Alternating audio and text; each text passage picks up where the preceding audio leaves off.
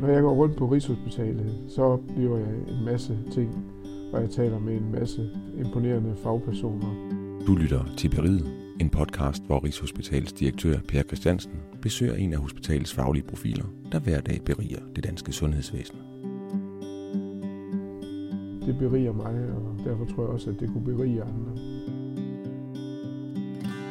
I dag der sidder jeg jo så sammen med uh, Anders Korsgaard, som er uh, chefpsykolog og leder af vores uh, krisepsykologiske klinik på, uh, på Rigshospitalet. Og vi sidder her i Anders' uh, kontor, og faktisk, uh, jeg troede egentlig, jeg havde været på dit kontor før, men uh, vi må have, have mødtes et andet sted herovre, mm. fordi uh, jeg er faktisk uh, imponeret over alle de grønne planter, du har her. Og uh, du nåede lige at fortælle mig, inden vi gik i gang, at uh, det er også noget, uh, dem, der kommer her, øh, også øh, reagerer på. Helt sikkert positivt, og, og øh, jamen, min hovedfunktion er jo at få vækst op i mennesker, så jeg prøver både med planter og mennesker her på kontoret. Men, ja. men Anders, kan du ikke prøve at fortælle lidt om øh, det, det, det spekter af forskellige situationer, du øh, beskæftiger dig med i den her krigspsykologiske rådgivning, som, ja. som du har her? Ja. Der er sådan grundlæggende to hovedfunktioner.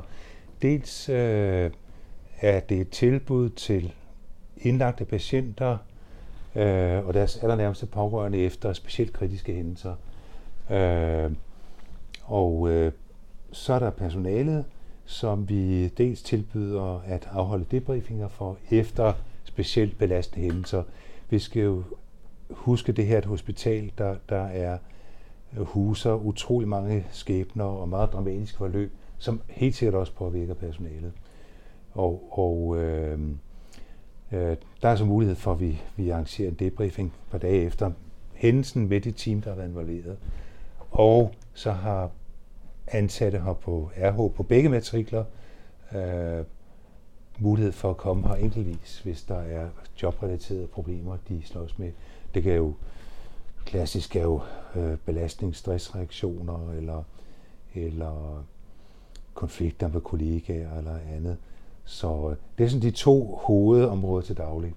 Så har vi i specielle øh, sammenhænge også en forpligtelse ved større ulykker, katastrofer, øh, som jo så kræver noget helt andet, øh, og som jo også altid foregår i tæt samarbejde med somatikken, de somatiske læger øh, og sygeplejersker, Øh, den sidste sådan større case, vi havde herinde, øh, af den art, det var jo Præstø-ulykken øh, tilbage i 2011, og øh, hvor en gruppe efterskoleelever tog ud at sejle en februardag, altså fredag lige før vinterferien i iskoldt vejr og iskoldt vand og, og kendre.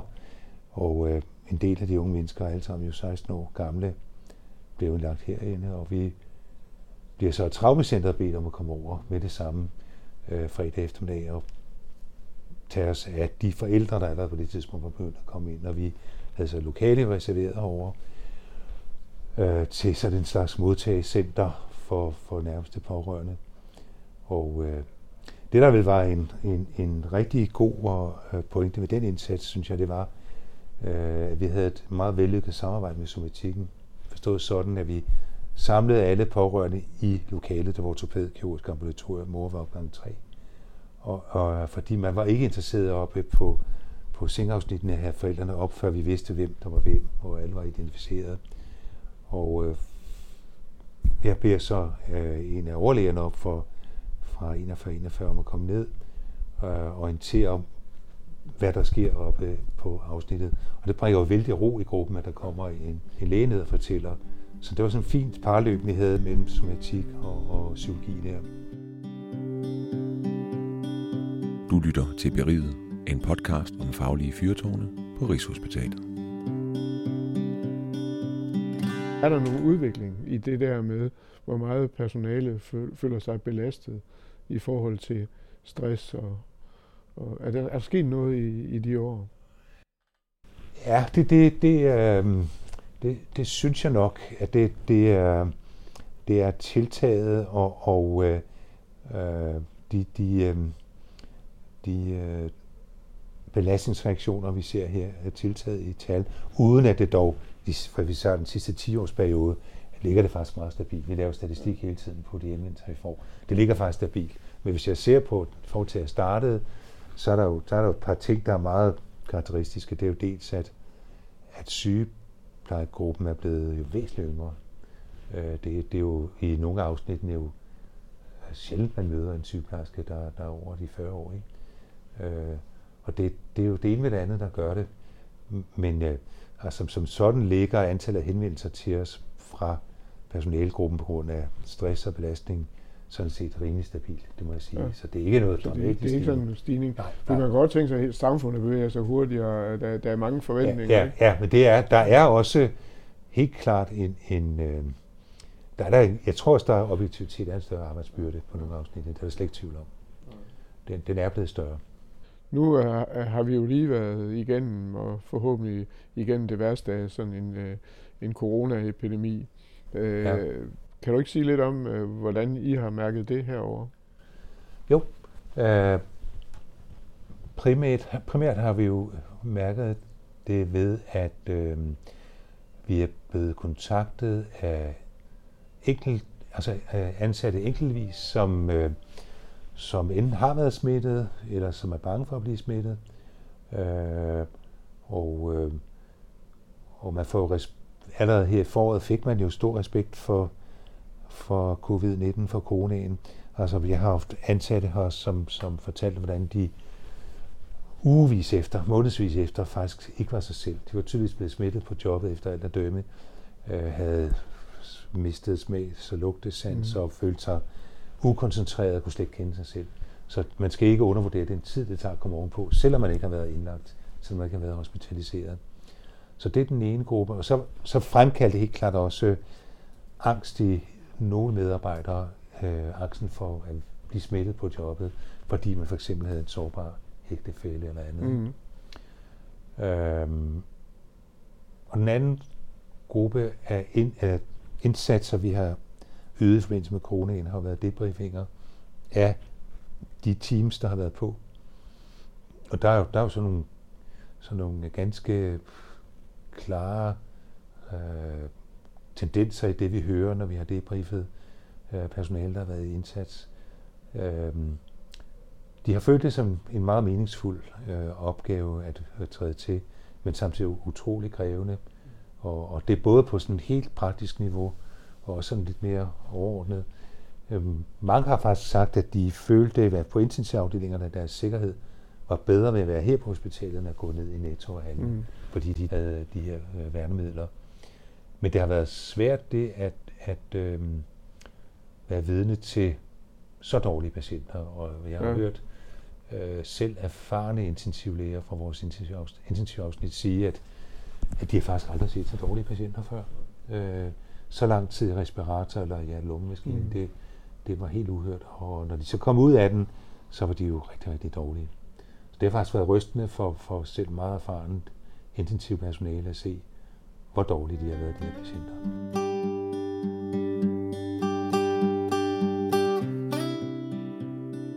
Når, når nu I, øh, I arbejder med de her vanskelige problemstillinger, øh, bare tage præsteulykken, øh, Hvordan øh, debriefer I jer selv øh, i, i sådan en situation i forhold til, at I kommer ja, ind og skaber ja, roen? Ja, det, det må jo ja. være enormt psykisk belastende for jer. Hvad, ja, hvad, ja. hvad gør du, når du kommer hjem ja, efter sådan ja, en oplevelse? Ja. Jamen, men, ja, vi, vi øh, er selvfølgelig meget opmærksom på det. Man kan selvfølgelig også blive, aldrig blive opmærksom nok.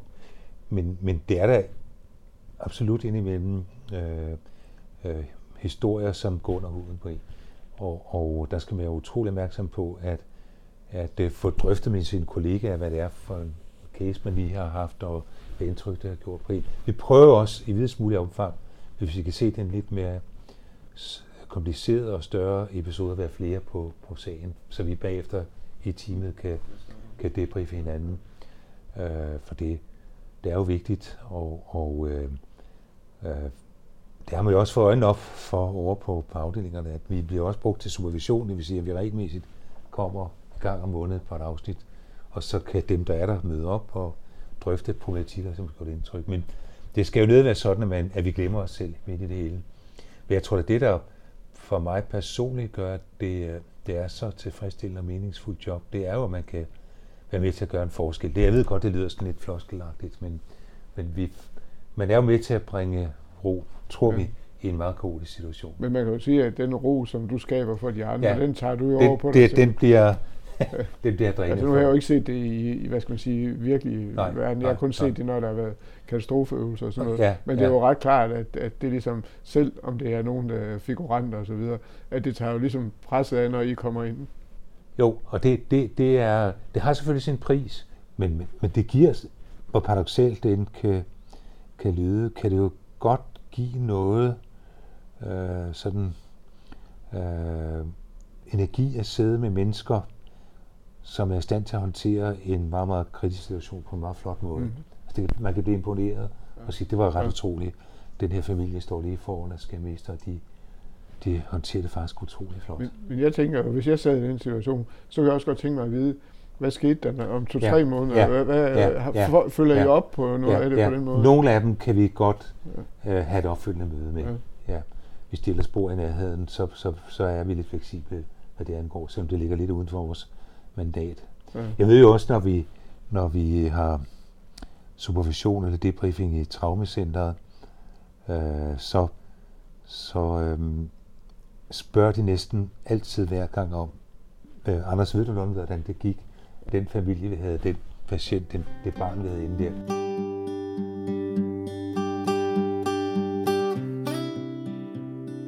Du skal jo egentlig som sådan øh, fagprofessionel øh, lægge tingene bag dig. Men er der nogen, som du stadigvæk sådan tænker øh, på, og, og sådan nogle situationer, hvor du tænker, øh, det kunne jeg godt tænke mig at, at følge lidt mere op på? Ja, helt sikkert. Det, det er jo øh, det er øh, familier, der bliver... Jeg vil sige, at det at familier mister børn, unge, øh, mennesker øh, fra det ene øjeblik til det andet, synes jeg, det gør et stort indtryk. Og, og det er jo det, alt hvad man kan identificere sig med, det, det gør et stort, stort indtryk. Og, og jeg vil sige, at øh, det at, at skulle øh, forholde sig til, at hele tiden være den, der er klar til at modtage øh, både den sorg og den vrede, det også kan give, mm. at være den, der mister. Det, det, det er selvfølgelig meget krævende, så man bliver jo på mange måder øh, en lille smule skydeskive i sådan en situation, ja. ligesom personalet jo også kan blive det vi, vi går selvfølgelig nok bare mange gange i dag dybere. Vi har god tid, de sidder og taler. Så der er helt sikkert øh, øh, sager, som jeg godt kan mærke, når jeg går hjem, den, den har jeg ikke lagt bag, bag mig. Eller jeg tænker på den over weekenden. Ikke? Ja. Og det, er der nogen, der sådan ligger langt tilbage, som du stadigvæk sådan har et eller andet, øh, jeg vil ikke sige traume, men som du, du vender tilbage til? Øh? Jamen altså, jeg vil jo sige, det, det er det, som vil var en af de helt store sager, vi havde med at gøre, det var jo, det var jo tsunamien der i 2004 ja, ja. hvor vi havde en meget stor opgave. Og øh, det var, det var nok omfanget af det, og, og, og så mange mennesker, en kæmpe, nærmest jo, da vi får opgaven, en uoverskuelig opgave, øh, som vi stille og roligt får, for, for styr på. Også i et tæt, tæt samarbejde med, med Udenrigsministeriet, altså andre instanser. Vi kan jo mange gange ikke arbejde alene, men det, det kan jeg godt det kan jeg da sagtens tænke på indimellem, hvordan er det egentlig gået dem. Og så sker det endelig det, at nogle af mine tidligere patienter faktisk nu, at der giver lyd fra sig og kontakter mig. Øh, den første store sag, øh, nu du taler om, hvordan er det gået, jeg havde med at gøre, det var faktisk Færgen Scandinavian Star, som både brand. Øh, jeg startede her i 88, og det sker så i 90, april 90. Og vi tager til Frederikshavn og oprettet et krisecenter der. Det var på øh, reger, regeringsforledning. Der var ikke noget egentlig krisepsykologi dengang. Og der træffer jeg jo mange mennesker, som havde været på, på, på skibet, og nogle frygtelige skæbner, og de familier, jeg talte med, kan jeg fuldstændig huske de samtaler den dag i dag, hvad, hvad der blev sagt og gjort, havde næsten er sagt. Og så var der faktisk en tv, ganske strålende tv-serie her for ganske nylig om Skandinavien, der er seks afsnit på DR, hvor mange af de mennesker, der der var med øh, i den her udsendelse her, øh, 30 år efter, deltog, og jeg kunne selvfølgelig genkende mange af dem, og det var, det var, det var, det var øh, tankevækkende at se dem, så 30 år efter, hvad det har gjort ved deres liv. så det er jo nogle af de ting, vi har med at gøre her, er jo noget, der mærker folk i mange, mange år frem. Men der er også folk, der, der kommer videre på, på, en, på en god måde. Men det er jo, det er jo øh, med risiko for, at man kan få en længerevarende, og i vist tilfælde jo sådan øh, PTSD-lignende tilstand. Mm-hmm. Men det er vel de her ekstremt meningsløse hændelser, vi indimellem løber ind i, som gør specielt stort indtryk ja. på mig. Det synes jeg. Men så når nu du beskriver Scandinavian Star, så, så, så beskriver du jo også, at opgaven ikke bare ligger her på, på Rigshospitalet. Så, så, så bliver I også kaldt ud ja, til de større ja, hændelser. Ja. Den gang var der faktisk ikke noget formaliseret krigsberedskab, og, øh, og man havde hørt, at nordmændene havde lavet noget, i, etableret noget i Oslo, og så, ja. så mente så mente regeringen her, det var Slytter, der sad dengang, øh, at vi må have noget tilsvarende. Så blev vi med kort varsel bedt om at tage til, til Frederikshavn øh, i påsken der, øh, 1990.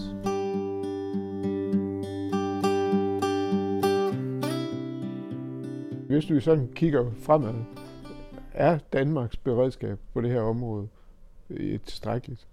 Øh, det er blevet meget, meget bedre, og i kølvandet på, på øh, skal nemlig starte, blev der faktisk etableret regionale eller amtslige beredskaber. Øh, det er blevet bedre, øh, langt bedre, og vi har også fået en, en øh, sygesikringsordning for, for psykologer, der, der også omhandler krisepsykologi. Øh, men hver gang må vi sige, at de større ulykker er så forskellige, at det er, det er meget svært at forudsige, hvad i virkeligheden er brug for. Terrortruslen er også en, en, en, øh, en ting, som er kommet med ind i trusselsbilledet.